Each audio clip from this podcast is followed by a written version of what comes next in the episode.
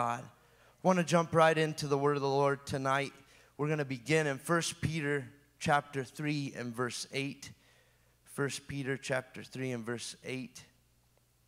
I hope that tonight I can communicate what the Lord has put on my heart. He began to work with me last night and even this morning before work and just was dealing with me on a specific subject, and I pray that I can communicate that sufficiently the way that I feel it tonight. 1 Peter 3 and 8 says this Finally, be ye all of one mind. Everybody say one mind. One mind.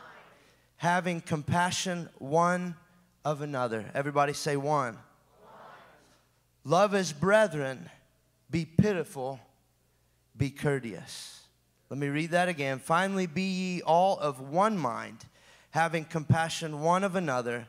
Love as brethren. Be pitiful and be courteous. If you put your Bible down, your reading device, I want to talk to you about this subject tonight before we pray. No one left behind. No one left behind. If you pray with me in Jesus' name, Lord, we're so grateful and thankful for your word, God. Lord, it's sharper than any two edged sword, God. It cuts, Lord, it tears away and takes out those things which shouldn't exist, God. Lord, and it puts what should, God. Lord, I pray that you move upon the hearts of your people tonight, God. Lord, I pray that you'd speak and communicate to us clearly, God, in clarity, God, that we would receive it, God, that the, the ground of our heart would be cultivated to receive the seed of your word. Lord, that it would spring forth with life and that more abundantly, God, that it would bless, edify, uplift, revive, restore, direct, and protect as only your word can, Lord. In Jesus' name we pray. And everyone said, Amen and amen. No one left behind. What good is it to succeed in life? What good is it to accomplish something and go it alone?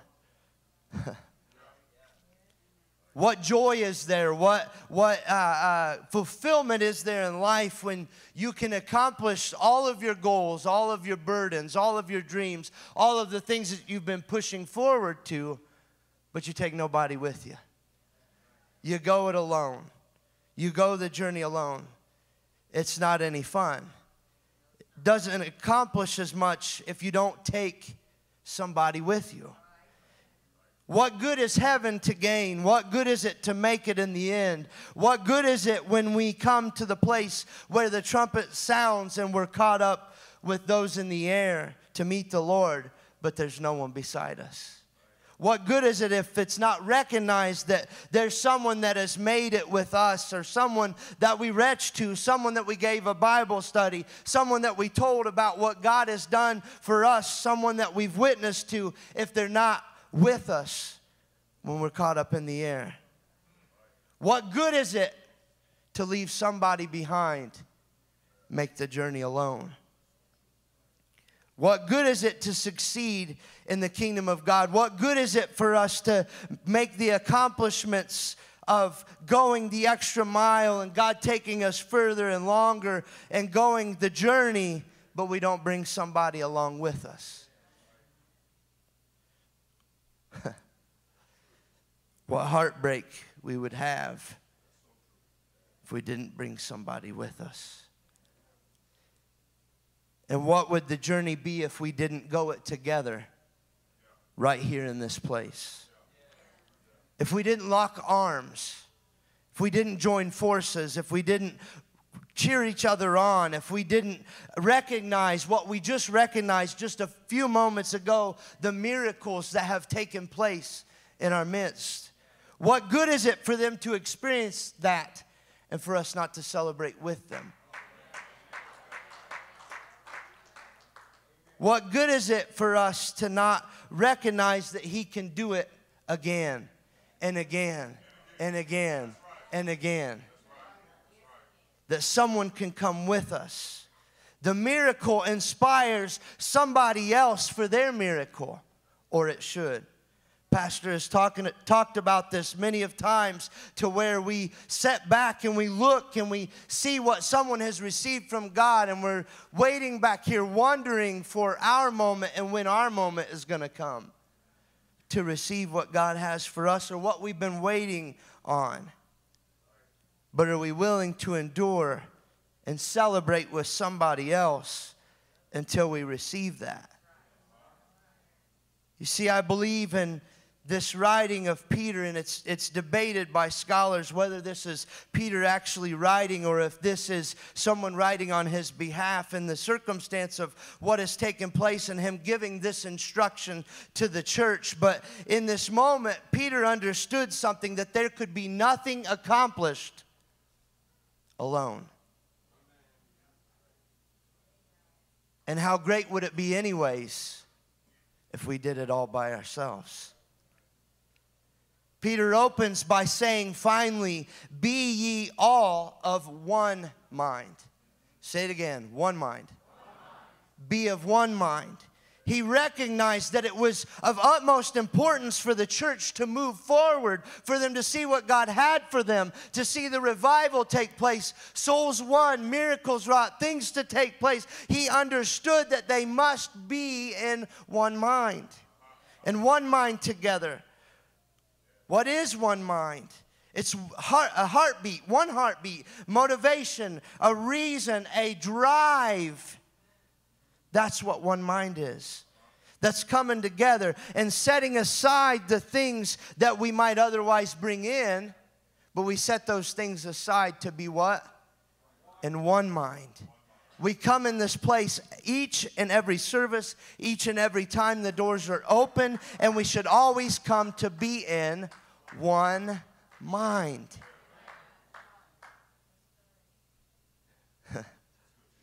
Otherwise, we come in with our own agenda. We come in with our own efforts. And we might leave from the service wondering why we didn't receive what God had for us. All because we did not determine it in our mind and heart to be of one mind. When we walk in, everything else should be put to the side. We should make a pointed effort to be one heartbeat, one people, one mind, and one accord. How unity can truly take place. One of the first and main focuses of the body of Christ must be unity. We must be in one mind. This subject is a thread throughout the New Testament, all the way from Pentecost on. How could the Spirit of God be poured out on flesh? Only in one mind. What if those 120 people would have came in? Oh man, Mm-mm. I got this going on. I, I, you know, I'm, I'm half here and I'm half there. What if they had not determined in their heart and minds to receive what God wanted to pour out on them. It took one mind, solidarity, harmony. No one likes to hear it, right? We equate it to music. No one likes to hear something out of tune when there's a choir singing, a praise team singing, a chorale singing. But they want to hear it in harmony. It's peaceful. It brings joy. It brings hope brings life and that more abundantly. This is addressed in 1 Corinthians chapter 1 and verse 10. 1 Corinthians chapter 1 and verse 10. Now I beseech you, brethren, by the name of our Lord Jesus Christ, that ye all speak the same thing, and that there be no divisions among you but that ye be perfectly joined together in the same mind and in the same judgment. Not just one mind, not just one people, but with the same judgment. With the same judgment. The effort is to be in one mind, one accord, with no division but that requires you to bring someone with you. When we're feeling it, when God's moving in our lives in the midst of the service, I know it's been said oftentimes to not let somebody deter you from your worship, and I, I want everybody to do that. But what about next time encouraging them to join you? What about telling them, look, I, I, I don't know what you're going through right now, but look, if you'll just worship like I did, you'll receive what I received.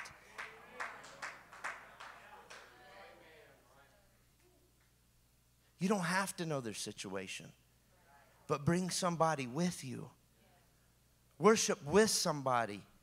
How much more amazing would your miracle be as if it was in the midst of somebody else and bringing somebody else with you? Doesn't have to be a lonely journey to your miracle. It can be, but it doesn't have to be. We must understand that unity isn't just a spiritual attribute, but that many times in history there were great things accomplished through unity. Pastor has mentioned this many a times in Genesis 11, 5 through 6. It says, And the Lord came down to see the city and the tower, which the children of men builded. And the Lord said, Behold, the people is one. One mind, one people, together with one purpose. He saw that and he recognized that. And his words was, he says, and they have all one language. And this they begin to do, and now nothing will be restrained from them. Nothing has no very specific or deep meaning, but nothing. Zero, zilch. Nothing. There was nothing constrained from them. Nothing was held back. Nothing was withheld from them. Anything in the world could have been accomplished. Why? because they were of one mind. They were one people. They determined in their heart it didn't matter their opinion, it didn't matter their background, it didn't matter anything that they had to do. They were determined to be in one mind together. Sure, it was a wrong purpose, it was a wrong goal, it was to defy God. They wanted to be like, they, they committed the very same sin that Satan did to be like God. You ain't going to be like God unless you humble yourselves before God. And you get in one mind, one accord, in one place, in one body. That's where you become like God. See, Satan had it backwards. You don't make yourself like God, He makes you like Him. But you got to be in one mind. You got to be in one body, one accord, one body, one place, one church, one vision, one goal, one journey. That's difficult sometimes. You got to set what you, what you want to accomplish aside. That's why I'm here. it's not about me.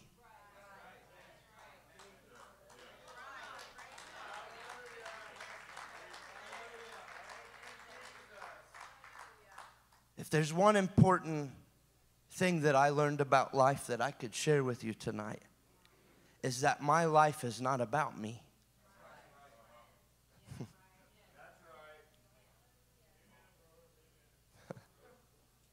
But it's how I can help somebody else.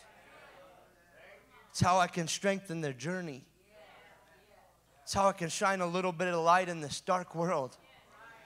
Look, folks, people are without hope and they need one body and one mind and one accord behind one vision, behind one purpose. You know what the world can see? The world can see when you're not together. The body or the church can tell when the body's not in one mind and one accord. You ever been to a service like that before? Nothing seems to go right. the world knows. They can see it. There's enough disunity out there, rebellion, division. They don't need it in the church. It's the one place they should come and not experience it at all. I realize we're not all the same. We don't have the same personalities. Sometimes we don't like what somebody says, we don't like what somebody does. That's okay, you don't have to. Opinions are like bad breath.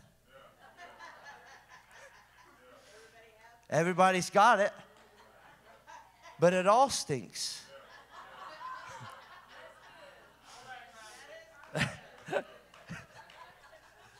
But it's about one mind, it's about one focus, it's about one purpose.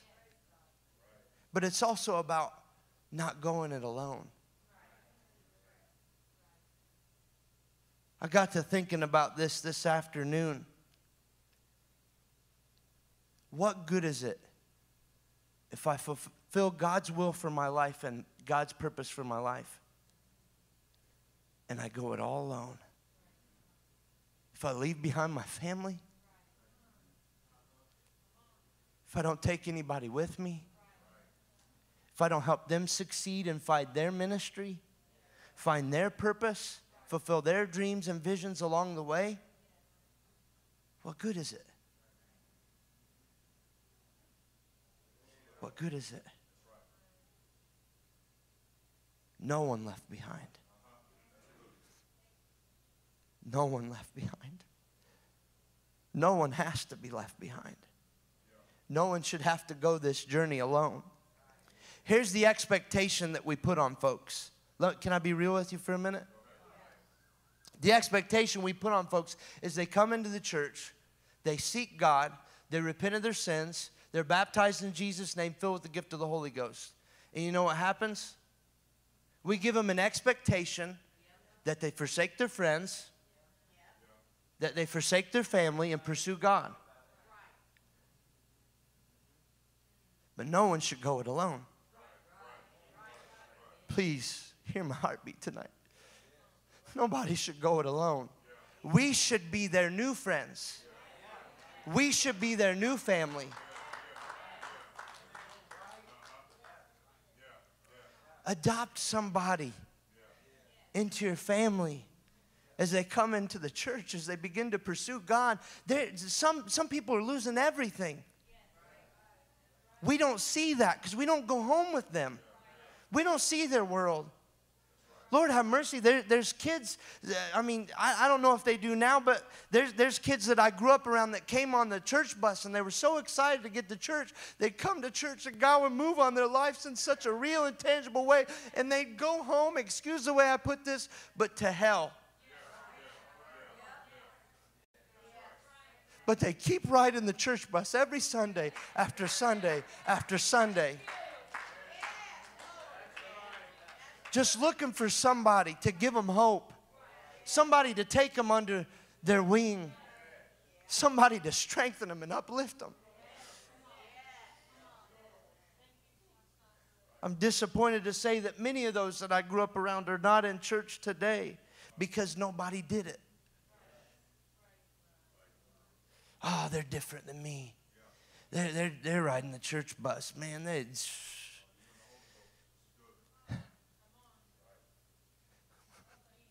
Nobody's undressed church.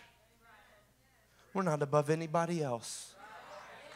God saved us with the same grace and mercy. We got the same Holy Ghost that God can give to them.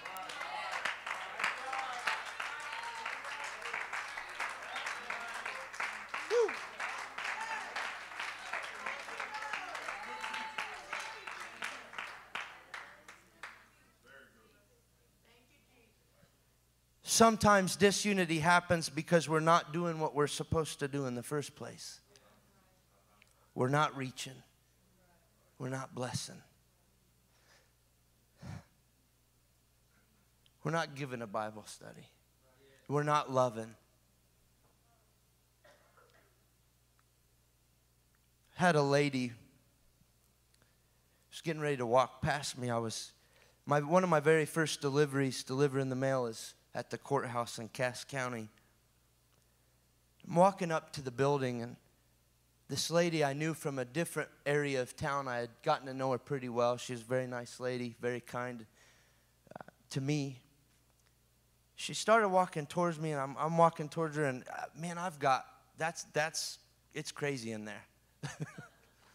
I've got so much mail for that place. Some days it's like, man, I just got to get this over with. I got to get through this. But I'll never forget this day because it changed my, my perspective, changed my life really. But as I went to go past her, I asked her how she was doing. Casually, like we do each and every day.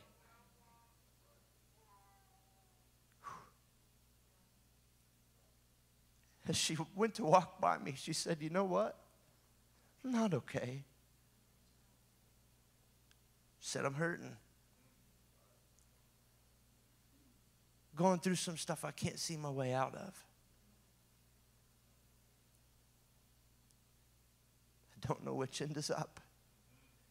Been kicked down so many times. I don't I don't know how I'm going to carry on forward. We walk by people like that each and every day. Sometimes they're amongst us. They may not want to admit it sometimes, but sometimes they're sitting right by you. That's the one mind.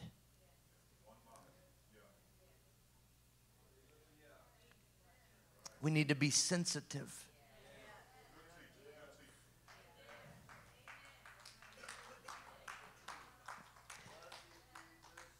God, help us. Can we pray right now, just for a moment? Lord, in Jesus' name. Lord, help us to be sensitive, God. Lord, to the needs of others, God. Help us to see as you would have us to see, God. Lord, not how we desire, God. Hallelujah, Lord, but make us sensitive, God. Help us to discern, God, the needs of others. Lord, to see the needs of our brothers and sisters, God. Help us to see it, God, but not just to see it, just to see it, but to act upon it, Lord. Lord, to be that shoulder, God, to be that hand to hold. Lord, that encouraging word, God. Lord, in Jesus' name. In Jesus' name. In Jesus' name. Jesus' name. Jesus' name. When unity is an action in this way, as I just described, it causes a ripple effect. It's like the stone in the water. Seems insignificant. What can the stone do? But it goes out throughout the water, gets bigger, bigger, affects more area, touches more people.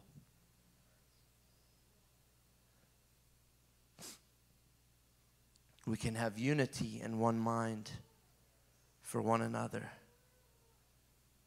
To see the head and the hands that hang down.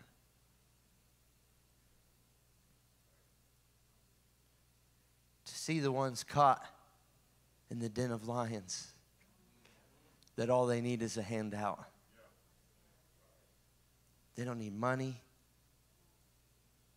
they just need you. Sometimes you're the answer to prayer.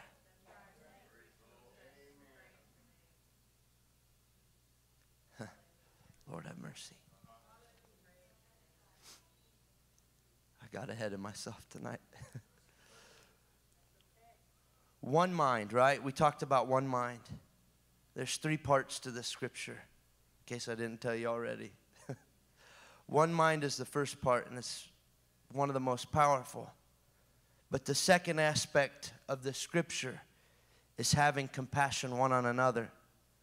Got ahead of myself a bit with this. But I want to read to you a little bit about compassion. What is compassion? It's a form of love that is stirred when we are confronted with those who are suffering or vulnerable. Compassion often produces action to alleviate the suffering that we see.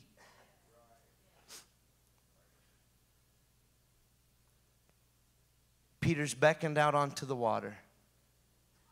Jesus calls him out onto the water and he walks on the water with Jesus. He takes his eyes off. He begins to sink, right? We know the story. But in the midst of all that, Jesus does what? He reaches out for him. What was Jesus showing to Peter? compassion. Because he acted in faith and took the step.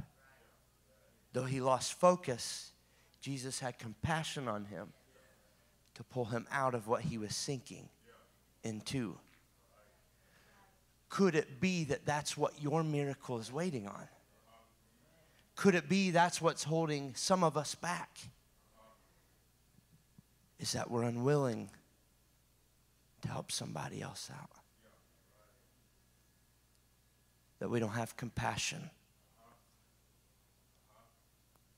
That we don't reach to those. 21 scriptures use the word compassion. Say that's pretty important to God. You see, even during Jesus' earthly ministry, he was constantly moved with what? Compassion. 5,000 people, 3,000 people, all these people that followed him, he was moved with compassion because they continued to follow after him, just hanging on a word.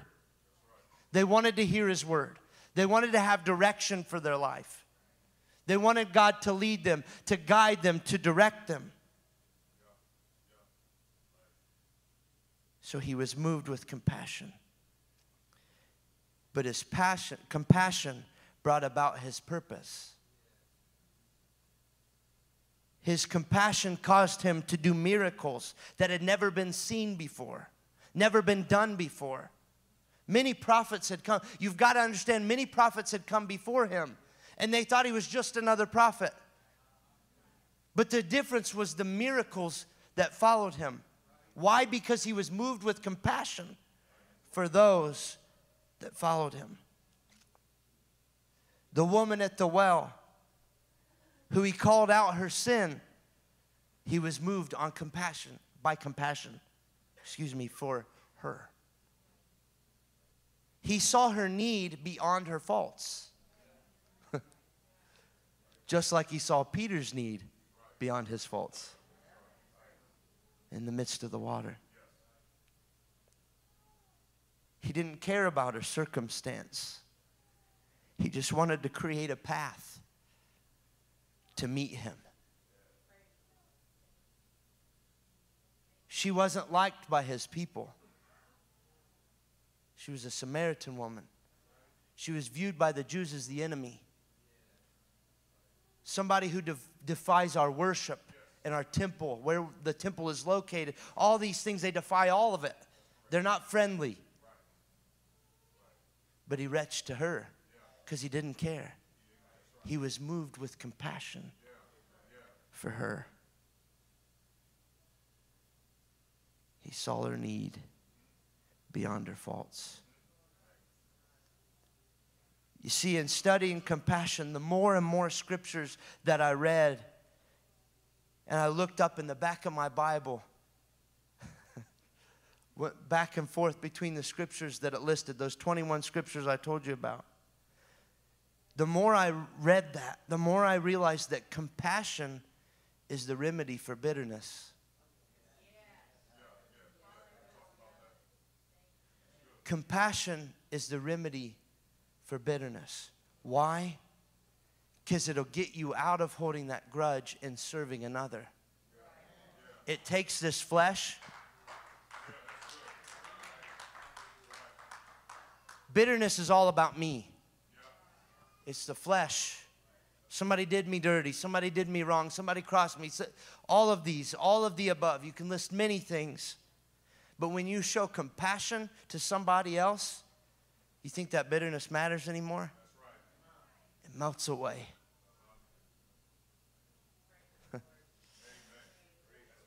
Compassion is the remedy for bitterness.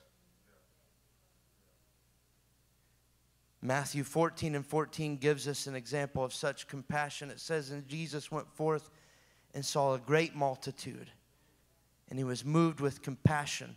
But he didn't just feed people, the scripture has a comma, and he healed the sick. Job made a statement. Job said, Who is God that man can touch with the feelings of his infirmities?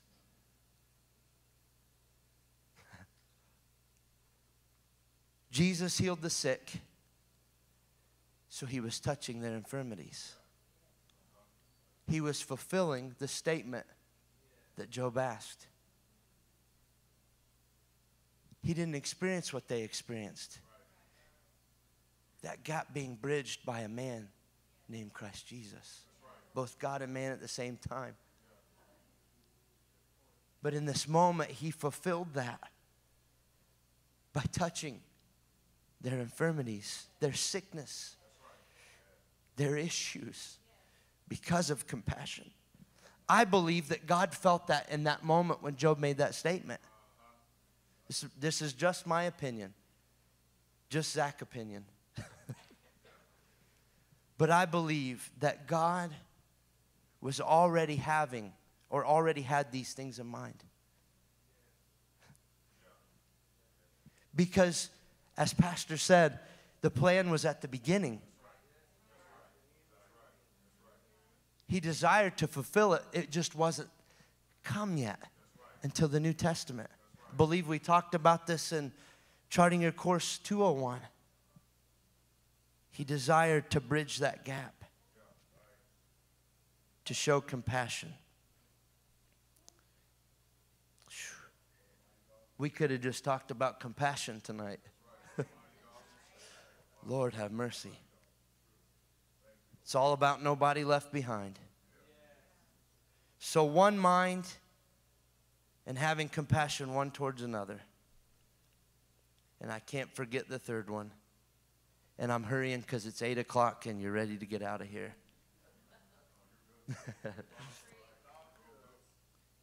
he goes on to say, Love as brethren. Love as brethren.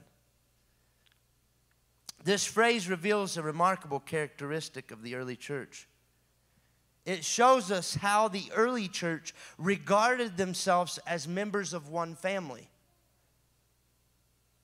It puts it on display.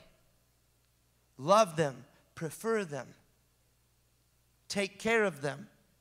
So much so that they were motivated by love and loving their brethren that they threw everything together and they made sure all the needs were supplied.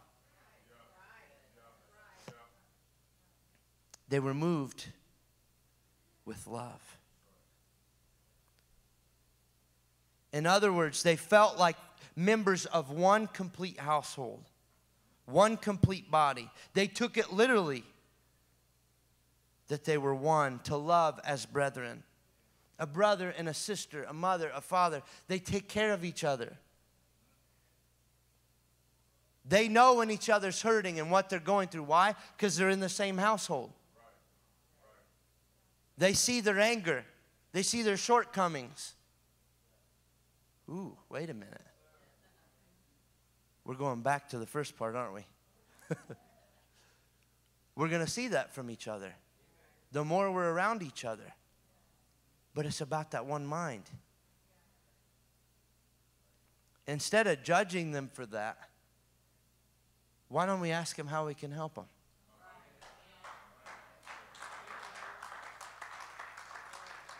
Because we were there. I know I was.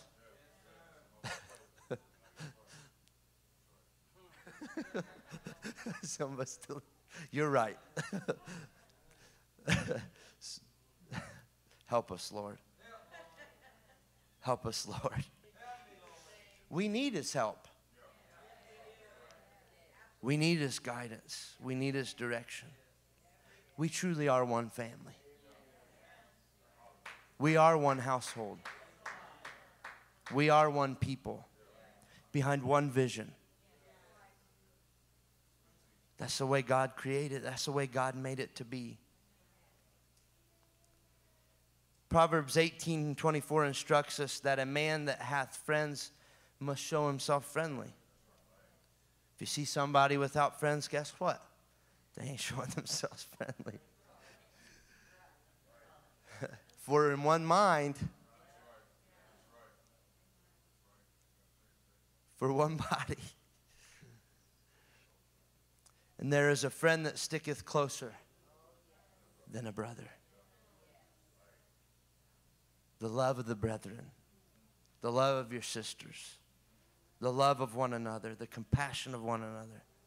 Romans 12 and 10 instructs us be kindly affectioned one to another with brotherly love, in honor preferring one another. That's hard.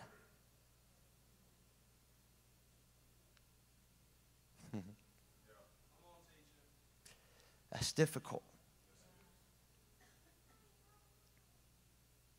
That's why somebody that's homeless on the street, they're down to their last few bucks, and somebody truly asks for their help, guess what they're going to do?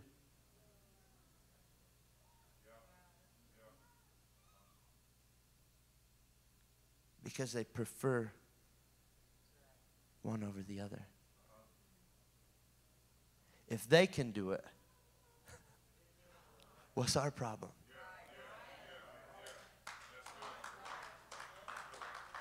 I've seen it happen time and time again. They're down to their last cup of change, their last few bucks. That's hard.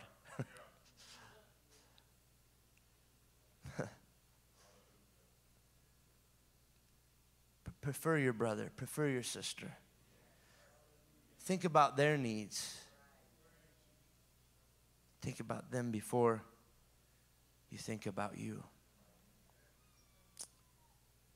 Galatians 6 and 1 Brethren, if a man be overtaken in fault, you which are spiritual, restore such an one in the spirit of meekness, considering thyself, lest thou also be tempted. Don't fall into the same thing, but this is part of being in one mind. It's part of being one body. It's to recover a brother. I've experienced this before. When we were in Logansport, I'll share it with you. There's a brother that was about to give up on me. He's about to leave me. It's a very close friend. And I felt the burden to recover a brother. This went on for a couple months where he was frustrated with me. Wouldn't speak to me very much. I met with them and I talked with them. We both began to weep, weep, to hug each other, to forgive each other. That's what Galatians is talking about.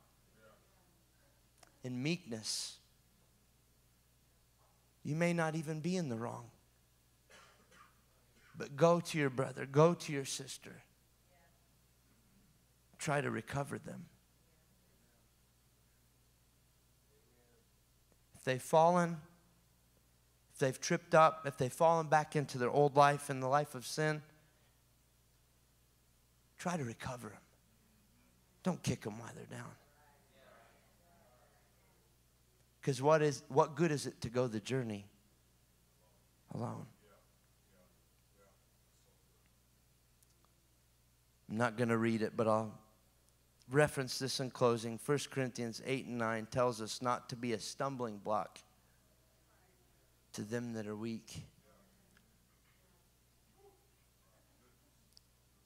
That's part of being one mind and one accord. What could God not have accomplished in that upper room?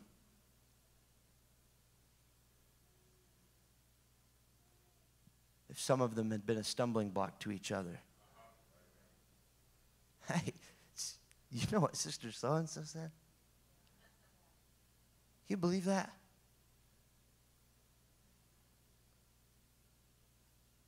But they didn't care about any of that. Because it was about being in one mind, one accord, in one place, and nobody being left behind. Listen, we can go this journey. We can see great revival. We can see many souls won. But let's not go it alone. Let's be there for each other. Let's have compassion one towards the other. Let's take somebody with us.